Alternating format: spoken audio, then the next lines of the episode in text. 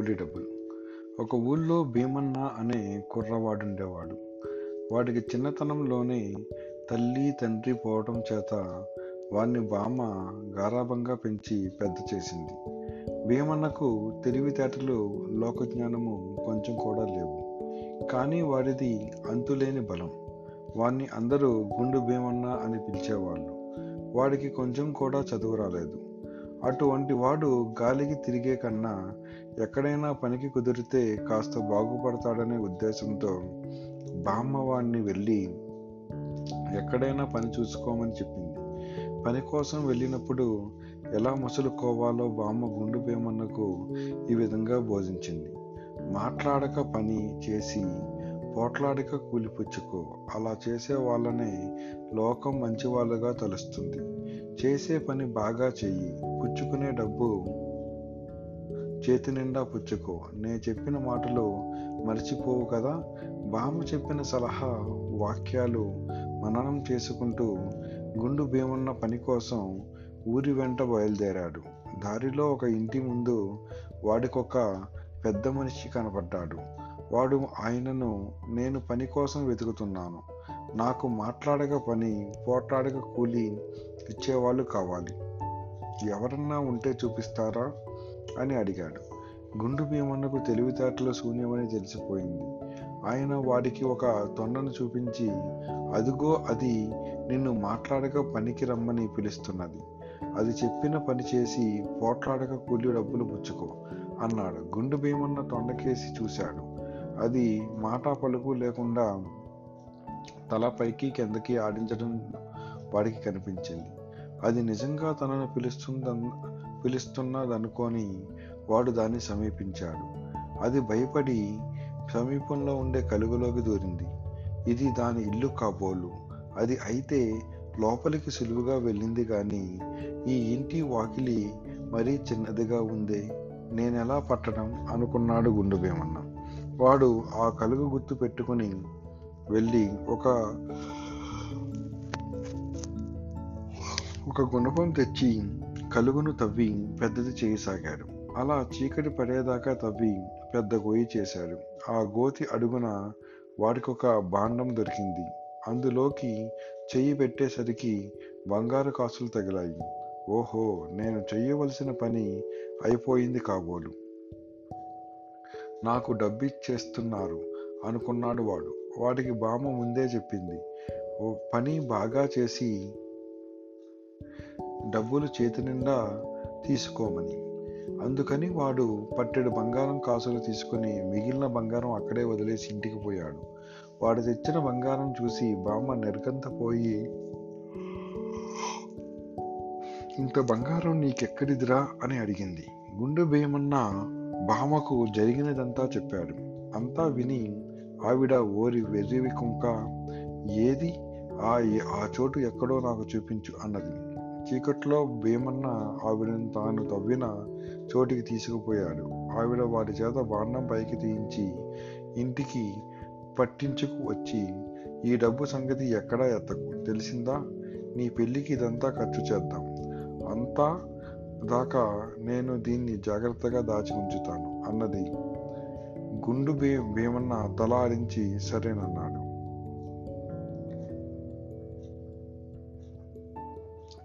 చచ్చి బతికిన సన్యాసి. మర్నాడు బామ్మ గుండు భీమన్నతో ఒరే నాయనా నిన్న నీకు పని ఇచ్చినవాడు చాలా చెడ్డవాడు. అటువంటి వాళ్ళ దగ్గరికి పోకు. ఎవరన్నా ముసలి సాధువులకు సేవ చేస్తే భుక్తి ముక్తి ఉంటుంది. వాళ్ళ సంపర్కం వల్ల నీకెన్ నీకింత జ్ఞానం కూడా కలుగుతుంది అన్నది. భీమన్న ఇల్లు కదిలి ముసలి సాధువు ఎవరన్నా కనిపిస్తాడా అని వెతుక్కుంటూ బయలుదేరాడు. ఒక చోట వాడికి ఒక గుడ్డి బిచ్చగాడు వాణ్ణి నడిపించే కుర్రాడు కనిపించారు. బిచ్చగాడి కుర్రాడు భీమన్నను పలకరించి వాడి ఉద్దేశం తెలుసుకుని ఈ గుడ్డి మనిషి గొప్ప సాధువు. నేను ఇంతకాలము ఈయనకు సేవ చేసి ఎన్నో విషయాలు తెలుసుకున్నాను. కావలిస్తే నా బదులు నీవే ఈయనకు సేవ చేయవచ్చు. నేను ఎక్కడికైనా పోయి మరొక పని చూసుకుంటాను అన్నాడు. గండం గుండు భీమన్న సంతోషించి సరేనన్నాడు. బిచ్చగాడి శిష్యుడు భీమన్నను బిచ్చగాడికి అప్పగించి ఇక నుంచి వీన్ని శిష్యుడిగా పెట్టుకో నేను పోతున్నాను అని చెప్పి తన దారిని తాను వెళ్ళిపోయాడు. బిచ్చగాడు భీమన్నకు వాడి విధులన్నీ వివరంగా చెప్పాడు. మనం ఇంటింటికి వెళ్ళి అడుక్కుంటాము నాకు కళ్ళు కనపడవు గనక నన్ను నువ్వు కర్ర పట్టుకుని నడిపించాలి. నువ్వు వెనక తిరిగి చూడనవసరం లేదు. మెరక కానీ పల్లం కానీ నీళ్ళు కానీ వచ్చినప్పుడు నాకు చెబితే చాలు. ఇళ్ళన్నీ అడుక్కున్నాక మనం వంట చేసుకు తినాలి. వంట నువ్వే చేయాలి. మళ్ళీ బదులు బయలుదేరేటప్పుడు మన సామానంతా సరిగా ఉన్నది లేనిది నువ్వే చూసుకోవాలి. మన సామాను ఏమిటో తెలుసా? బుట్ట తట్ట తప్పేలా చెంబు లోట గరిటె కర్ర అంతే. ఈ జాబితా బాగా కంఠస్థం చేసుకో. నేను చెప్పిన ప్రకారం సేవ చేసావంటే మనకు దొరికిన దానిలో స- నీకు సగం నాకు సగం తెలిసిందా? భీమను ఎంతో శ్రద్ధగా బిచ్చగాడు చెప్పినదంతా తలకెక్కించుకున్నాడు. సన్యాసి వద్ద ఒక కర్ర ఉన్నది. దానికి రెండు చివర్లా కొంగులున్నాయి. బిచ్చగాడు జోలి భుజాన వేసుకుని కర్ర ఒక చివర పట్టుకుని నడుస్తుంటే తట్టనెత్తిన పెట్టుకుని భీమన్న కర్ర రెండో చివర పట్టుకుని పట్టుకొని దారి తీశాడు. ఇద్దరూ నడుస్తుండేటప్పుడు భీమన్న మధ్య మధ్య ఆగి బిచ్చగాన్ని గమనిస్తూ వచ్చాడు. బిచ్చగాడు వాడితో నువ్వు నా కోసం ఆగవలసిన పనే లేదు. నీ మానాన నువ్వు ముందు పోతూ ఉండు. ఎక్కడైనా ఎత్తు కానీ పల్లం కానీ నీళ్ళు కానీ వస్తే నాకు చెప్పు అన్నాడు. భీమన్న అట్లాగే ముందు చూస్తూ నడవసాగాడు. కొంత దూరం వెళ్ళేసరికి ఒక ఏరు అడ్డం వచ్చింది. భీమన్న వెనక్కు తిరిగి చూడకుండానే నీళ్ళు గురు అన్నాడు. ఎవరన్నా దాటుతున్నారా అని బిచ్చగాడు ప్రశ్నించాడు.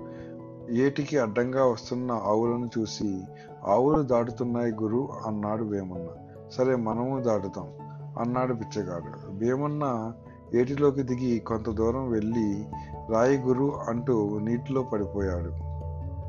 ఆ పాటుకు వాడు కొంగుల కర్రను గుంజటంలో పిచ్చగాడు కూడా పడిపోయాడు.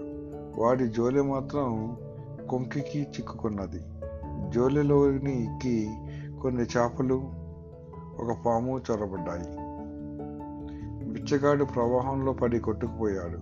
భీమన్న లేచి తట్ట నీటిలో నుంచి పైకి తీసి తట్ట బుట్ట తపేలా చెంబు లోట గరిటె కర్ర అంతే అని అన్ని లెక్క చూసుకుని బిచ్చగాడి కోసం వెనక్కు తిరిగి చూడక కర్ర చివరి కొంకకి చిక్కుకున్న జోలెను ఈడ్చుకుంటూ ఏరు దాటసాగాడు దురదృష్టవశాత్తు జోలెలో చేరిన పాము తల బయటికి పెట్టేసరికి దాని తలకర్ర కొంకికి జోలికి మధ్య నొక్కుకుపోయి అది కాస్త చచ్చింది.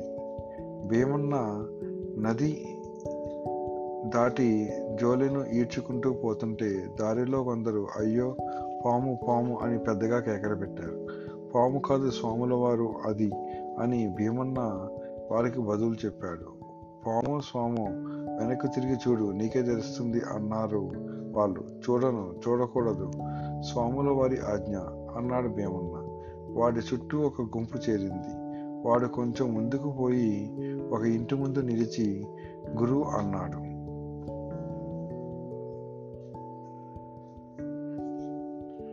గురువు అన్నాడు. వాడు గురువు అనగానే బిచ్చగాడు జై సీతారాం అంటాడు. ఇంటి ఇంటి వాళ్ళు బిచ్చం వేస్తే వేస్తారు లేకపోతే పొమ్మంటారు. ఈ ఏర్పాటు ప్రకారం వేమన్న గురు అన్నాడు. కానీ బిచ్చగాడు జై సీతారాం అనలేదు. అప్పుడు వాడు కర్ర రెండో చివరకేసి చూశాడు. వాడికి చచ్చిన పాము కనిపించింది. అందరూ పక్కపక్క నవ్వి ఒరే నీ స్వాముల వారు పాములవా? అయినారు వారిని సమాధి చేసేయి అన్నారు. నిజమేననుకుని భీమన్న ఆ చచ్చిన పామును ఊరి బయట గుంట తవ్వి పూడ్చిపెట్టి ఆ సమాధి వద్ద నాలుగు తులసి మొక్కలు నాటాడు.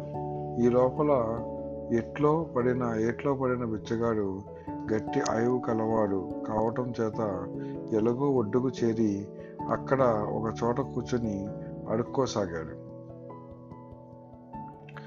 పాముకు సంస్కారం చేసి అటుగా వస్తున్న భీమన్న వాణ్ణి చూసి ఆహా ఏమి సాముల వారి మహిమ? అనుకుని తన నెత్తి మీద ఉన్న తట్ట దించి గురు ఇదిగో తట్ట బుట్ట తప్పేలా చెంబు లోట గరిటె కర్ర అంతే అన్నాడు. బిచ్చగాడు మండిపడి దొంగ వెధవ నన్ను ఏట్లో తోసి మళ్ళీ నా సేవ చేయ వచ్చావా? చూడు నేనేం చేస్తాను అంటూ అరిచాడు. వేమన్న పరిగెత్తి ఇంటికి పోయి బామ్మతో జరిగిందంతా చెప్పి నా వల్ల ఏ తప్పు లేకుండానే సోముల వారు నా మీద మండిపడ్డారు బామ అన్నాడు. నువ్వు వట్టి వెర్రి వెంగలాయివి నీకు ఎవరి సేవ వద్దులే. అడవికి పోయి కట్టెలు కొట్టి తెస్తూ ఇంటి పట్టునే ఉండు. పడి ఉండు అన్నది బామ్మ సందేహ నివృత్తి. గుండు భీమన్న ఉండే గ్రామంలోనే ఒక శ్రీమంతుడు ఉండేవాడు ఆయన భోజన ప్రియుడు. బోలెడంత డబ్బు ఉన్నది సంసారం ఏమీ లేదు. అందుచేత ఆయన వంటవాన్ని ఒకరిని పెట్టుకుని వారి చేత రుచి రుచిగా భోజనము పలహారాలు చేయించుకునేవాడు. మూడు పూటలా మస్తుగా తినటము నిద్రపోవటము తప్ప ఆయనకు మరొక పని లేదు. త్వరలోనే సీమంతుడి వద్ద వంట చేసేవాడికి కూడా తిండి జాస్తి అయ్యి శరీరం కొవ్వి సోమరితనం అలవడింది. అందుచేత వాడు తన కింద పని చేయడానికి మరొక మనిషిని పెట్టుకోవాలని నిశ్చయించాడు. ఒకనాడు వాడు బామ్మ ఇంటికి వచ్చి ఏమమ్మా నేను ఫలాని వారింట పంట వంట చేస్తూ ఉంటాను. పై పనులు చేయడానికి కుర్రవాడు కావాలి. మీ ఇంట్లో ఎవరో ఉన్నాడని చెప్పారు. పనిలోకి వస్తాడా ఏమిటి? అని అడిగాడు. బామ్మ గుండు భీమనని పిలిచి సీమంతుల ఇంట పై పనులు చేయటానికి పోతావట్రా? అని అడిగింది. గుండు భీమన సరేనన్నాడు. వంటవాడు వాణ్ణి తన వెంట తీసుకుపోయాడు. శ్రీమంతుడు మధ్యాహ్నం భోజనం చేయగానే పడుకుని నిద్రపోతాడు. మూడు గంటలు అయ్యేసరికి ఆయనకు పలహారం సిద్ధమవుతుంది. వంటవాడు పలహారం తెచ్చి మంచం పక్కన పెడితే ఆయన నిద్రలేచి పలహారం చేసి మళ్ళీ నిద్రపోతాడు. ఒక్కొక్కసారి ఆయన మరికొంతసేపటికి లేచి నా పలహారము పాలు ఏవిరా? అని కేక వేస్తాడు. ఎందుకంటే నిద్ర మొత్తున చేసిన పలహారం కావటం చేత అది ఆయనకతి జ్ఞాపకం ఉండదు. అప్పుడే తీ తీసుకున్నారు కదండి అంటాడు వంటవాడు. ఆయన తిన్న ఎంగిలి పల్లాలు పాలలోట చూపించినాక కానీ సీమంతుడికి నమ్మకం కలగదు. యజమానికి ఇలాంటి అలవాటు ఉండటం చేత వంటవాడు ఆయన ఎంగిలి పల్లాలు లోట మంచం పక్కనే ఉండనిచ్చేవాడు. ఇలా కొంతకాలం గడిచాక వంటవాడికి ఒక దుర్బుద్ధి పుట్టింది. వాడికి కూడా క్రమంగా ఒళ్ళు బరువు హెచ్చుతూ ఉండటం చేత ఒక్కొక్క రోజు పలహారం చేయడానికి ఒళ్ళు వంగేది కాదు. అటు వంటప్పుడు వాడు కొన్ని ఎంగిలి పల్లాలు లోట తయారు చేసి యజమాని మంచం పక్కన పెట్టేసి యజమాని ముదికి కొంచెం చక్కెర నెయ్యి కలిపి రాచి మాట్లాడకుండా ఊరుకునేవాడు. యజమాని లేచి పలహారము పాలు ఏవిరా? అని అడిగితే అప్పుడే పలహారం చేశారు కదండి అని వంటవాడు జవాబు చెప్పేవాడు. యజమాని ఎంగిలి పల్లాలు చూసి పెదవులు నాక్కుని నిజమే కాబోలునని మళ్ళీ నిద్రపోయేవాడు. గుండు భీమన్న నౌకరీలోకి వచ్చిన రోజున వంటవాడు పలహారం చేయటానికి బద్దకించాడు వాడు కొన్ని ఎంగిలి పల్లాలు లోట తయారు చేసి భీమన్నతో ఈ పల్లాలు లోట యజమాని మంచం పక్కన పెట్టు. ఈ చక్కెర నెయ్యి తీసుకొని యజమాని పెదవులపైన రాయి ఆయన గుర్రు పెట్టి నిద్రపోతున్నప్పుడు లేవడులే భయం లేదు అన్నాడు. సరేనండి అని భీమన్న పల్లాలు లోట పట్టుకుపోయి యజమాని మంచం పక్కన ఒకే పొట్టి బల్ల మీద ఉంచాడు. కానీ నెయ్యి చక్కెర ఎలా రాయాలో వాడికి తెలియలేదు. యజమానికి పెదవుల పైన రాయమంటాడు వంటవాడు పెదవుల పైన మీసాలున్నాయి. మీసాల పైన ముక్కున్నది.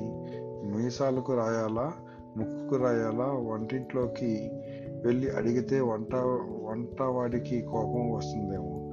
అందుకని భీమన్న యజమానిని తట్టి నిద్రలేపి అయ్యా దీన్ని మీ పెదవుల పైన రాయమన్నాడు. వంటవాడు మీసాలకు రాయమన్నారా ముక్కుకు రాయమన్నారా అని అడిగాడు. యజమాని నిద్రమత్తు నుంచి లేచి ఏమిట్రా రాచేది నా పలహారం ఎక్కడరా అని అడిగాడు. పలహారం లేదయ్యా అందుకే ఈ ఎంగిలి పల్లాలు లోటా తయారు చేసి మీ మంచం దగ్గర పెట్టాను. ఈ నెయ్యి చక్కెర మీ పెదవుల పైన రాయమన్నాడు. వంట ఆయన పెదవుల పైన పైన పైనేమో మీకు మీసాలున్నాయి. దానికి పైన ముక్కున్నది. దీన్ని మీసాలకు రాయాలో ముక్కుకు రాయాలో తెలియక తమరిని అడుగుదామని లేపాను అన్నాడు భీమన్న ఇదంతా ఏమిటి? నాకు కొంచెం కూడా అర్థం కావటం లేదు. పలహారం చేయకపోవటం ఏమిటి? ఎంగిలి పళ్ళాలు తెచ్చి మంచం పక్కన పెట్టడం ఏమిటి? అని యజమాని చిరాకుపడి అడిగాడు. అయ్యా తమరు నిద్ర లేచి పలహారం తెమ్మంటే ఇవి చూపించి తమరు పలహారం చేశారని వంట ఆయన చెప్పమన్నాడండి. అన్నాడు భీమన్న. వంటవాడు తనను ఈ విధంగా తరచూ మోసగిస్తున్నాడని యజమానికి తరచూ మోసగిస్తున్నాడని యజమానికి స్పష్టంగా తెలిసిపోయింది. ఆయన వంటవాడిని గుండు భీమన్ను కూడా నానా తిట్లు తిట్టాడు. తర్వాత వంటవాడు గుండు భీమన్నను బాగా తన్ని పనిలో నుంచి వెళ్ళగొట్టాడు. గుండు భీమన్న తన దౌర్భాగ్యాన్ని తిట్టుకుంటూ ఇంటికి వెళ్ళిపోయాడు.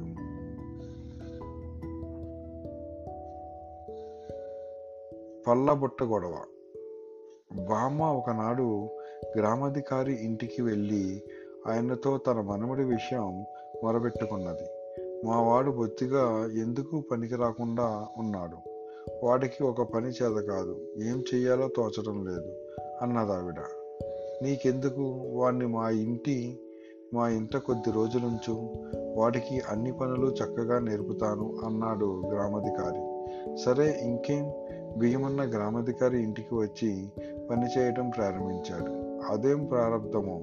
వాడు చెప్పిన పని చెప్పినట్టే చేసి చేసినా కూడా చివాట్లు తినేవాడు. దీనికి కారణం వాడి అశ్రద్ధ కాదు. వాడికి సొంతంగా ఆలోచించేటందుకు బుర్ర లేదు. అలాగే వాడు గ్రామాధికారి ఏ ఊరు పోతే ఆ ఊరల్లా తాను కూడా పోతూ కొన్నాళ్ళు పనిచేశాడు.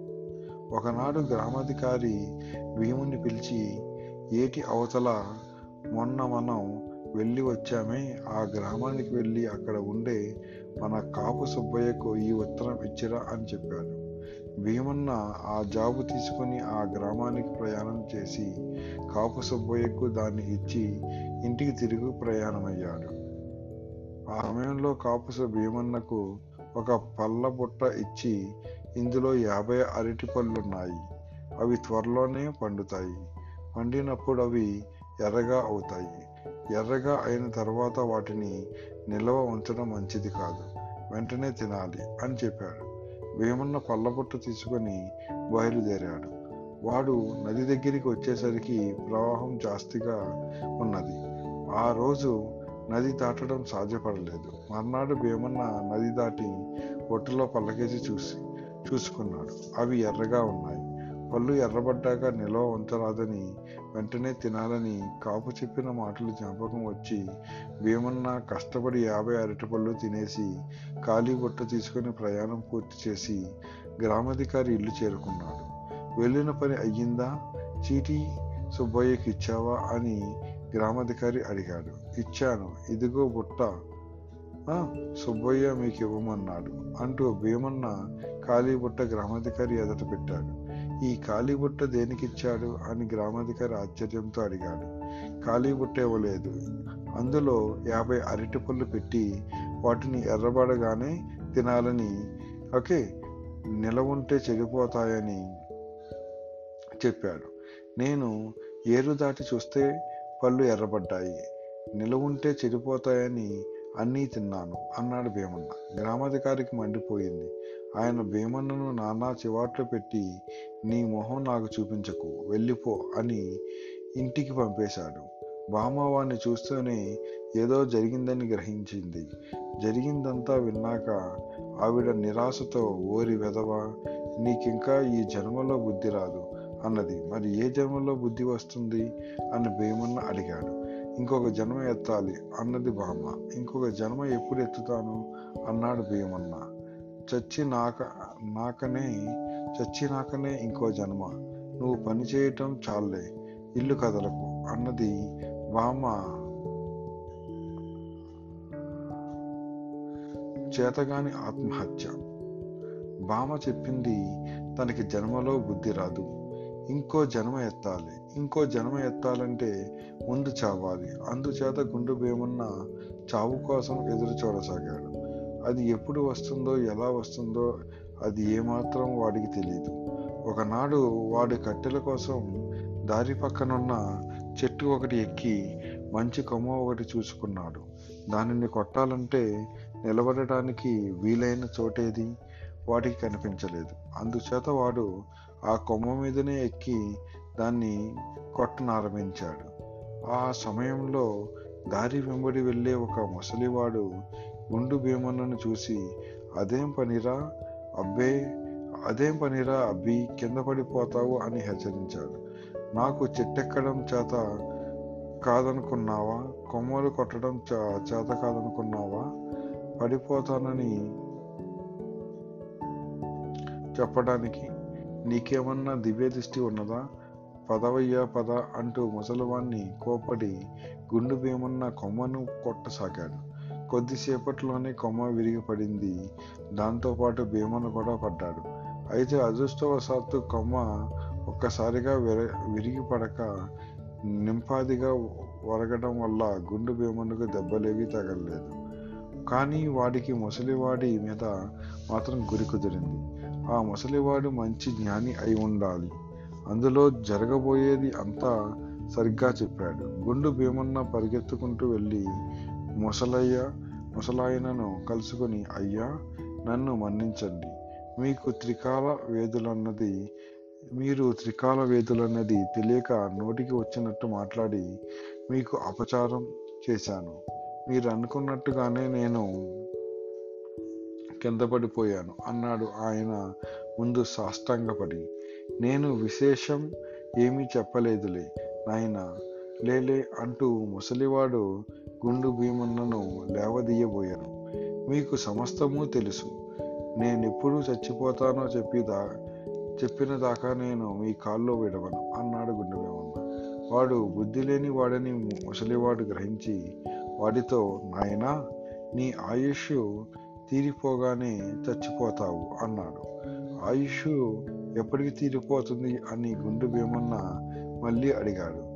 నీ తల వెంట్రుకలన్నీ తెల్లబడిపోయాక ఆయుష్ తీరిపోతుంది అన్నాడు ముసలివాడు.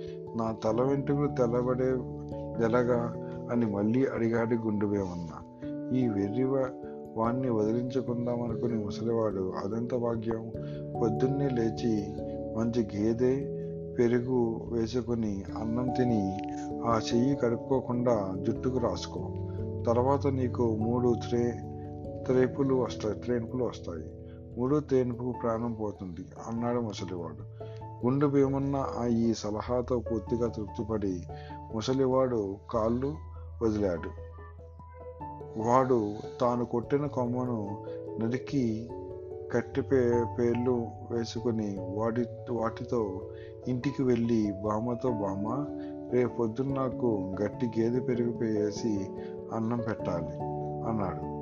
తిండి విషయంలో రుచి ఏమిటో మనవడికి తెలిసి వచ్చింది కదా అనుకుని బామ్మ సంతోషించింది.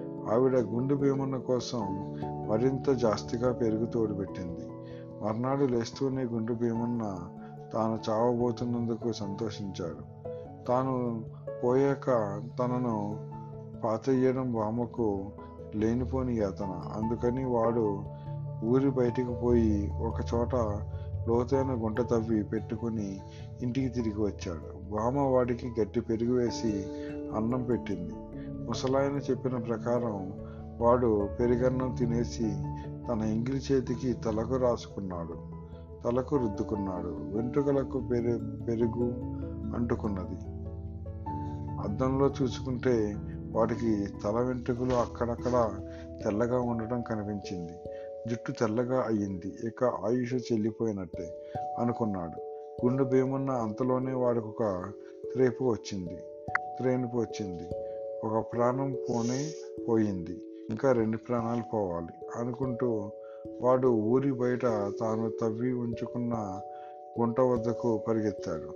వాడికి దారిలో రెండవ తేనుపు గుంట దగ్గర గుంట వద్దకు చేరక మూడో తెనుపు వచ్చింది ఇప్పుడు నేను పూర్తిగా చచ్చిపోయాను అనుకుంటూ గుండు భీమున్న గుంటలో దూకి గుంటను పుచ్చుకోసాగాడు మట్టి మెడదాకా వచ్చేసరికి ఇక వాడి చేతులు పని చెయ్యలేదు ఏం చెయ్యాలో తోచక వాడు తల మాత్రం కనబడుతూ గుంటలో ఉండిపోగా ఒక కుక్క అటుగా వెళుతూ వాడి తలకు రాచిన పెరుగు వాసన పట్టి తోక ఆడించుకుంటూ వాడి దగ్గరకు వచ్చి వాడి తలకు రాసిన పెరుగంతా శుభ్రంగా నాకేసి వెళ్ళిపోయింది. ఇంతలో ఆ దారిని ఒక షావుకారు గుర్రం మీద వచ్చాడు. నేల మీద కొత్త మనిషి తల చూసి ఆయన మొదట్లో అది బతికి ఉన్న వాడి తల అనుకోలేదు. కానీ సహాయం కోసం ఎదురు చూస్తున్న వేమన్న ఆయనను చూసి గుంట పూడ్చమని కళ్ళతో అభినయం చేసి చెప్పాడు. షావుకారు గుర్రం దిగి వచ్చి ఏం తప్పు చేశావు? నీకు శిక్ష విధించింది ఎవరు అని అడిగాడు. ఆయన ఎన్ని ప్రశ్నలు వేసినా గుండు భీమన్న నోటితో సమాధానం చెప్పక కళ్ళతో సంజ్ఞలు చేశాడు. కానీ షావుకారు ప్రశ్నలు మానలేదు. చివరకు గుండు భీమన్న ప్రాణం విసిగి నేను చచ్చిపోయానయ్యా బాబు నన్ను మరింత చంపక ఆ మట్టి వేసి గొయ్యి చెయ్యి అన్నాడు. చచ్చిపోతే ఎలా మాట్లాడుతున్నావు అని షావుకారు అడిగాడు. వాడు పిచ్చివాడిని గ్రహించి నేను చచ్చానని నీకు చెబితేనే కానీ అర్థం కాకపోయే ఏం చెయ్యను? అన్నాడు గుండెవేమన్న. చూడు అబ్బాయి నేను నీకు కొత్త జన్మ ఇస్తాను. మనిషి చచ్చిన జీవుడు చావుడు తెలుసా? అన్నాడు షావుకారు. బామ్మ కూడా ఆ మాటే అన్నది. స్వాముల వారు ఆ మాటే చెప్పారు. ఆయన చచ్చి బతికాడు కూడా. నేను చచ్చి కూడా జీవంతోనే ఉంటిని. అయితే నేను ఇంకా బామ్మ దగ్గరికి వెళ్ళను. నన్ను అస్తమానము వేదికుంక అంటుంది. అన్నాడు భీమ భీమన్న. అలా అయితే నాతో రా అంటూ షావుకారు వాణ్ణి గోజులో నుంచి పైకి లాగాడు. నూనె కొనుక్కు రావడానికి పోతున్నాడు. ఈ గుండిగ తీసుకుని గుర్రం వెనకనే నా వెంటరా. నూనె కొని నీకు ఇస్తాను దాన్ని మా ఇంటికి పట్టుకురా. నీకు పావలా కూలి ఇస్తాను. ఆ తర్వాత మా ఇంట్లో పనికి పెట్టుకుని జీతం ఇస్తాను. సమతమేనా అని షావుకారు గుండె భీమన్నను అడిగాడు. భీమన్న సమతమేనని చెప్పి షావుకారు వెంట వెళ్ళాడు.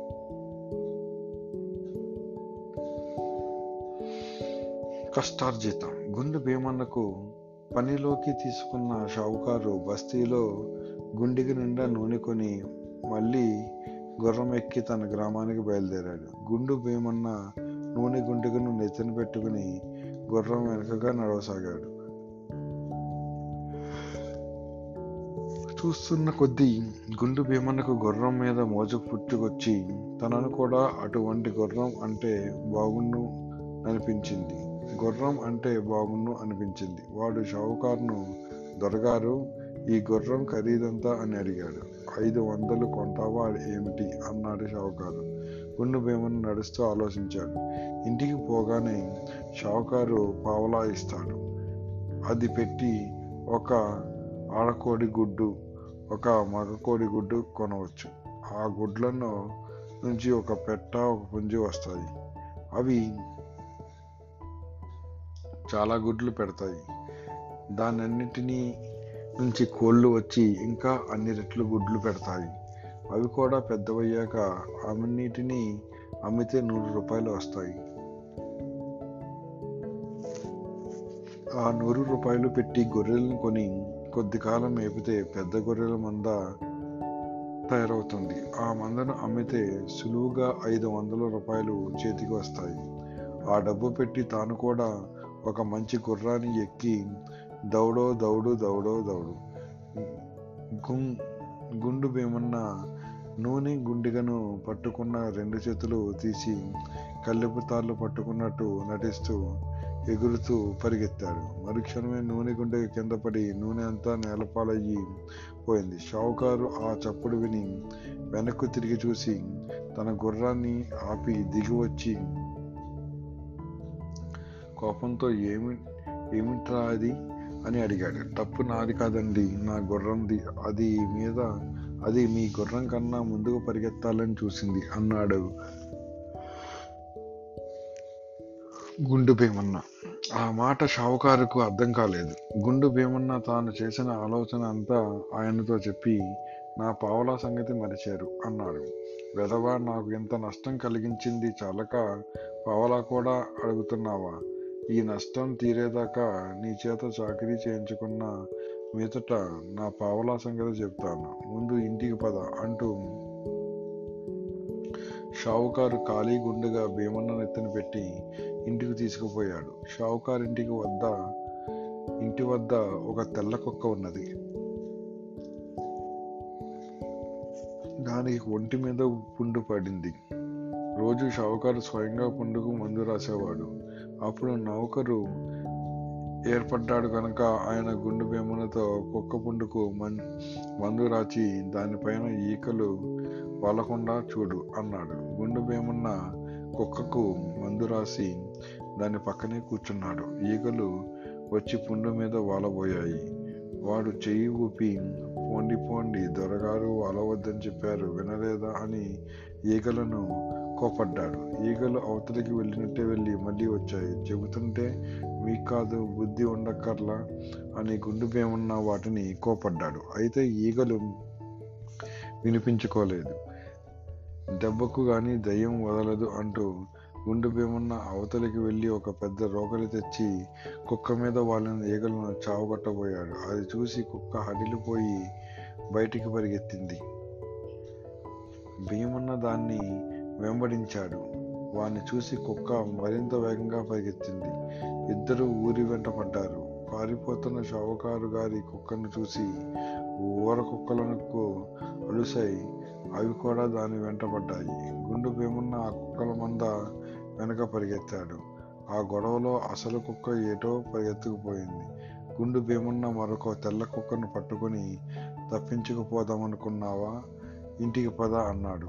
అది వాణ్ణి కరవబోయింది. వాడు దాని మూతి గట్టిగా నొక్కిపెట్టి రెండో చేత్తో దాన్ని ఎత్తుకుని షావుకారు గారింటికి వచ్చి కుక్కను నేల మీద పెట్టాడు. ఊపిరి సలపక అది దారిలోనే చచ్చింది.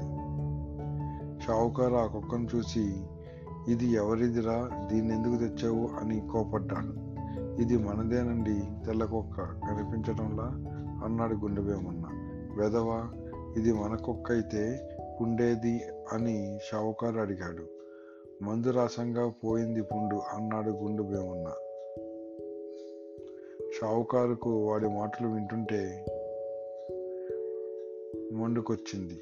మనదైతే మాత్రం చచ్చిన దాన్ని ఇంటికి కిందకు తెచ్చావు అన్నాడు ఆయన. నేను పట్టుకున్నప్పుడు అది బతికే ఉంది. నన్ను కరవబోయింది. అందుకని మూతి గట్టిగా నొక్కి నొక్కి పట్టుకున్నాను. అన్నాడు గుండె భీమన్న. ఓరి నీ బుద్ధి బుగ్గిగాను ఎవరిదో ఊళ్ళో వాళ్ళ కుక్కను కాస్త చంపేశావు. వాళ్ళకి సంగతి తెలిస్తే నా మర్యాద నీ ప్రాణాలు దక్కవు. దీన్ని ఒక చాపలో చుట్టి చంకన పెట్టుకో. నేను గడ్డిపార తీసుకొని ముందుగా ఊరి బయటికి వెళ్ళి గుంట తవ్వుతాను. అందులో ఈ కుక్కను పాతిపెట్టి గుట్టు చప్పుడు కాకుండా తిరిగి వద్దాం అన్నాడు షావుకారు. ఆయన గడ్డిపార తీసుకొని వెళ్ళిపోయాక గుండు భీమన్న చచ్చిన తెల్ల కుక్కను ఒక చాపలో చుట్టి చంకన పెట్టుకుని వెనుకగా బయలుదేరాడు. వాడు దారి వెతుక్కుంటూ షావుకారున్న చోటికి వెళ్ళేసరికి ఆయన గుంట తవ్వి సిద్ధంగా ఉన్నాడు. కొంతసేపు చేసా ఎంతసేపు చేసావేమిటి? కుక్కను వేగిరం బయటికి తీ అన్నాడు ఆయన. గుండు భీమన్నతో కానీ తీరా చాప చుట్ట విప్పి చూస్తే అందులో ఏమీ లేదు. కుక్క దారిలో ఎక్కడో పడిపోయింది. వచ్చిన దారినే వెళ్ళి ఆ కుక్కను ఎక్కడ పారేసావో చూసి త్వరగా పట్టుకురా అని షావుకారు గుండు భీమన్నను మళ్ళీ తరిమాడు. వాడు తాను వచ్చిన దారి జ్ఞాపకం లేక మరొక దారిన యజమాని ఇంటి దాకా వెళ్ళాడు. దారిలో ఎక్కడ చచ్చిన కుక్క కనిపించడం లేదు ఇంటికి వచ్చేసరికి అసలు కుక్క ఇల్లు చేరి ఒక మూల పడుకొని ఉండటం కనిపించింది. దొంగ పీనుగా దొరికావా? అని గుండు భీమన్న ఆ కుక్కను తీసుకొని షావుకారు వేచి ఉన్న చోటికి చోటికి తెచ్చి దొరక్క ఎక్కడికి పోతుంది? ఇందులో తెచ్చాను కూర్చోండి అన్నాడు. ఓరి దౌర్భాగ్యుడా ఇది మన కుక్క రా బతికే ఉంది. దీన్నెందుకు కూర్చడం ఆ చచ్చని కుక్కేది అన్నాడు షావుకారు నిస్పృహతో. మీరు కాదన్నారు కానీ ఆ చచ్చిన కుక్క ఇదేనండి. ఆ సన్యాసిలాగే ఇది కూడా చచ్చి మళ్ళీ బతికింది అన్నాడు గుండు వేమన్న. చీ తప్పుడు విధవ వెళ్ళి ఆ చచ్చిన కుక్కను పట్టుకురా అని యజమాని గద్దించారు. విధి లేక గుండు వేమన్న మళ్ళీ బయలుదేరాడు. ఈసారి వాడు వాడు వచ్చిన దారినే వెళ్ళాడు. కుక్క పడిపోయిన చోట గుంపు చేరింది. ఆ గుంపులో దాని యజమాని కూడా ఉన్నాడు. కుక్క ఎలా చచ్చిపోయింది? చచ్చిపోయి ఉంటుందా? అని అందరూ ఆశ్చర్యపడుతున్నారు. ఇంతలో గుండు భీమన్న అక్కడికి వచ్చి చచ్చి ఉన్న కుక్కను చూసి నువ్వు ఇక్కడున్నావా రా పూజ చేస్తాం అంటూ ఆ కుక్కను ఎత్తుకున్నాడు. అందరూ వాణ్ణి నిలదీసి ఏమిటి? ఎవరు నువ్వు? ఆ కుక్కతో నీకేం పని? నువ్వే దాన్ని చంపావా? అని అడిగాడు. మీరుండయ్యా గుండ దగ్గర యజమాని కాచుకున్న కాచుకున్నాడు. ఎవరికి తెలియకుండా దీన్ని ముందు పాతేయాలి అన్నాడు గుండె భీమన్న క్షణంలో నిజం తెలిసిపోయింది. అందరూ కలిసి గుండె భీమన్న వెంట చౌకర్న చోటికి వెళ్ళి ఏముండి పెద్దవారు? మీకు కూడా ఇదేం పోగా పోగాలం? ఇదేం పోయే కాలం అని అడిగారు. పెద్ద మనిషికి అవమానమైంది. ఆయన నెత్తి బాదుకుంటూ చచ్చిపోయిన కుక్క యజమానితో బాబు దారిపోయే శనిని ఇంటికి తెచ్చుకున్నాను. వాడి బుద్ధి తక్కువ అంతా ఇంత కాదు.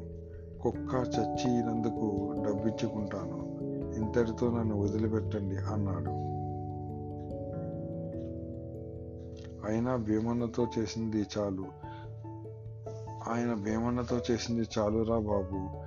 ఇకనైనా వెళ్ళిపో అన్నాడు. అదేమిటో దొరగారు నా పావలా మాట ఏమిటి అన్నాడు గుండెపేమన్న చేసింది చాలక ఇంకా పావలా కావాలెట్రా? నీకు సిగ్గు లేదు అన్నాడు షావుకారు కోపంగా. మీ నష్టం తీరేదాకా చాకరీ చేసినాక పావలా మాట చెబుతా? నంటిది కదండి చాకరీ చేశాను కదా? అన్నాడు భీమన్న వాటితో మాట్లాడుతూ అక్కడే నిలబడితే నలుగురి మధ్య తన పరువు పూర్తిగా పోతుందని వాడు వదిలించేద వదిలిందే చాలు అనుకుంటూ ఆ షావుకారు వాడికి పావలా ఇచ్చేశాడు. గుండు భీమన్న పరమానందంతో ఎగురుకుంటూ బామ్మకు పావలా చూపించడానికి ఇంటికి బయలుదేరాడు.